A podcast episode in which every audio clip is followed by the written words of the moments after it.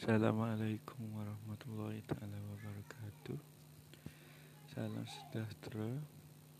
Okey, hari ini kita akan sambung pengajaran kita, pembelajaran kita uh, berkaitan dengan tajuk baru iaitu tajuk 6 ialah ancaman komunis dan peristiharaan darurat. Dalam uh, tajuk ini kita boleh mempelajari beberapa perkara. Yang pertama, kita boleh mengetahui latar belakang pengaruh komunis di negara kita. Yang kedua adalah ancaman komunis di negara kita. Yang ketiga, kita dapat tahu berkaitan usaha menangani ancaman komunis. Dan yang ketiga adalah kesan zaman darurat terhadap negara kita secara sinopsisnya berkaitan tajuk ini adalah perkembangan pengaruh komunis ini berlaku sebelumnya Perang Dunia Kedua. Komunis melakukan pelbagai tindakan untuk melumpuhkan ekonomi negara maupun menggugat kestabilan politik. Maka di sini dapat dilihat matlamat komunis adalah untuk merapat kuasa daripada British dan menggantikannya dengan sebuah republik komunis. Walaupun walau bagaimanapun British berjaya menawan hati dan fikiran rakyat untuk bersama-sama membanteras ancaman komunis. Zaman darurat telah membawa pelbagai kesan kepada politik eh, kesan kepada politik, ekonomi dan sosial. Pertama kita boleh lihat bagaimana pengaruh komunis itu meluas kita iaitu bagaimana kemasukan bagaimana kemasukan pengaruh komunis dari China yang pertama ada lagi komunis mula dibawa ke negara kita ini adalah sejak 1920-an melalui cawangan parti Komitan Ken yang beribu pejabat di China. Selepas itu menjelang tahun 1924, cawangan parti komite ini ditubuhkan pada hampir setiap negeri.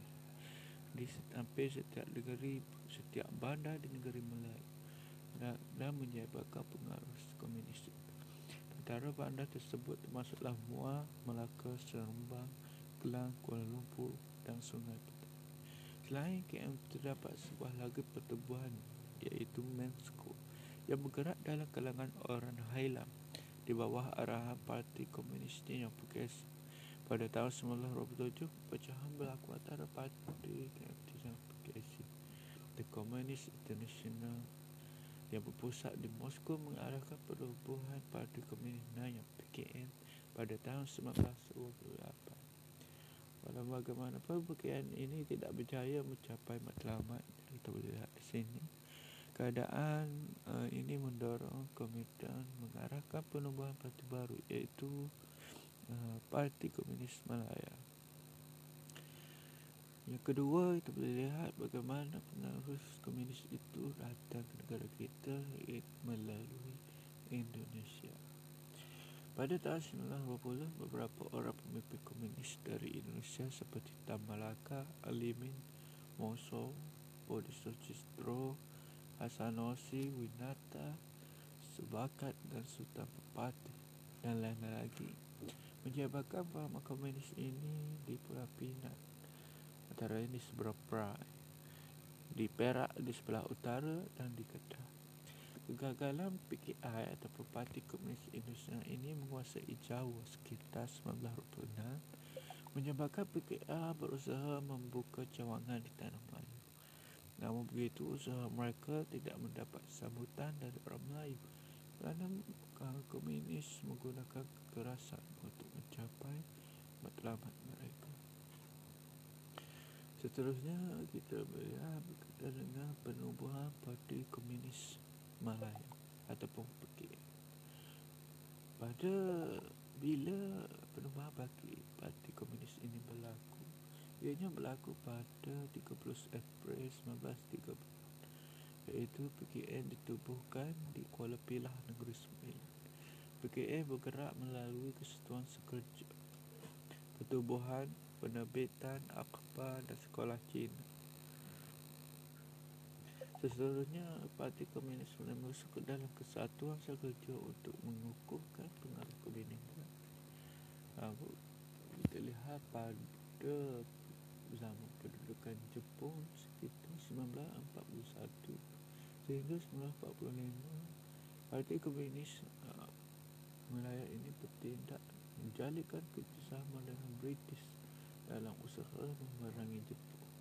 Seterusnya mereka membentuk Malayang Paper Anti Japanese Army MPHJA atau Bintang 3 pada tahun 1942 menerima bantuan senjata, latihan, kewangan, bekalan logistik dan perubatan daripada pihak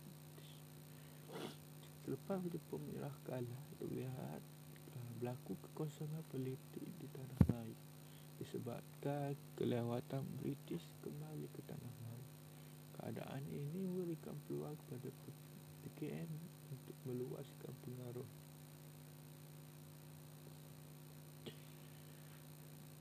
Bagaimana mereka mengambil peluang tersebut? Pertama, bintang tiga PKN melalui MPAJA mereka telah keluar dari hutan dan melakukan kekacauan. Mereka melakukan kekejaman dan pembunuhan terhadap orang Melayu, Cina, India yang tidak bersebuah had dengan. Apabila BMA mengambil pentadbiran di tanah Melayu, MPJA dibubarkan pada 1 Disember 1945. Walau bagaimanapun, PKN dibenarkan bergerak sebagai sebuah pertubuhan yang sah di tanah Melayu. Mereka tidak diharapkan sama sekali. Keadaan ini memberikan peluang kepada PKN untuk mempengaruhi beberapa pertubuhan-pertubuhan tertentu dengan ideologi komunis mereka.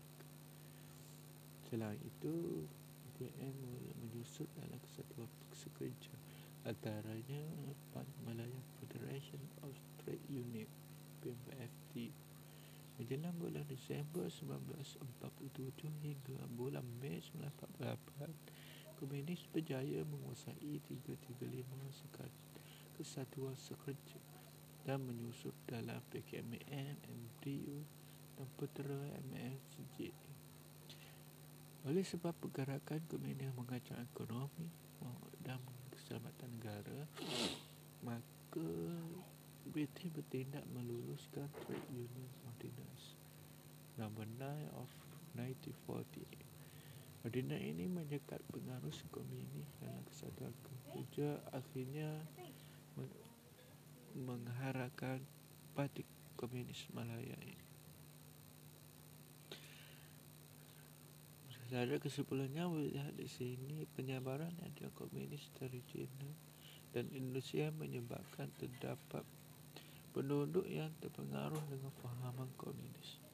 Ideologi ini berkembang dalam kesatuan selepas Perang Dunia Kedua, iaitu berlaku kekosongan politik di Tanah Melayu yang membuka peluang kepada Parti Komunis Melayu ini untuk menyebarkan fahaman.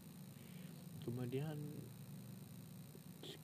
sekitar 1960-an dapati PKN sudah mula diharapkan oleh British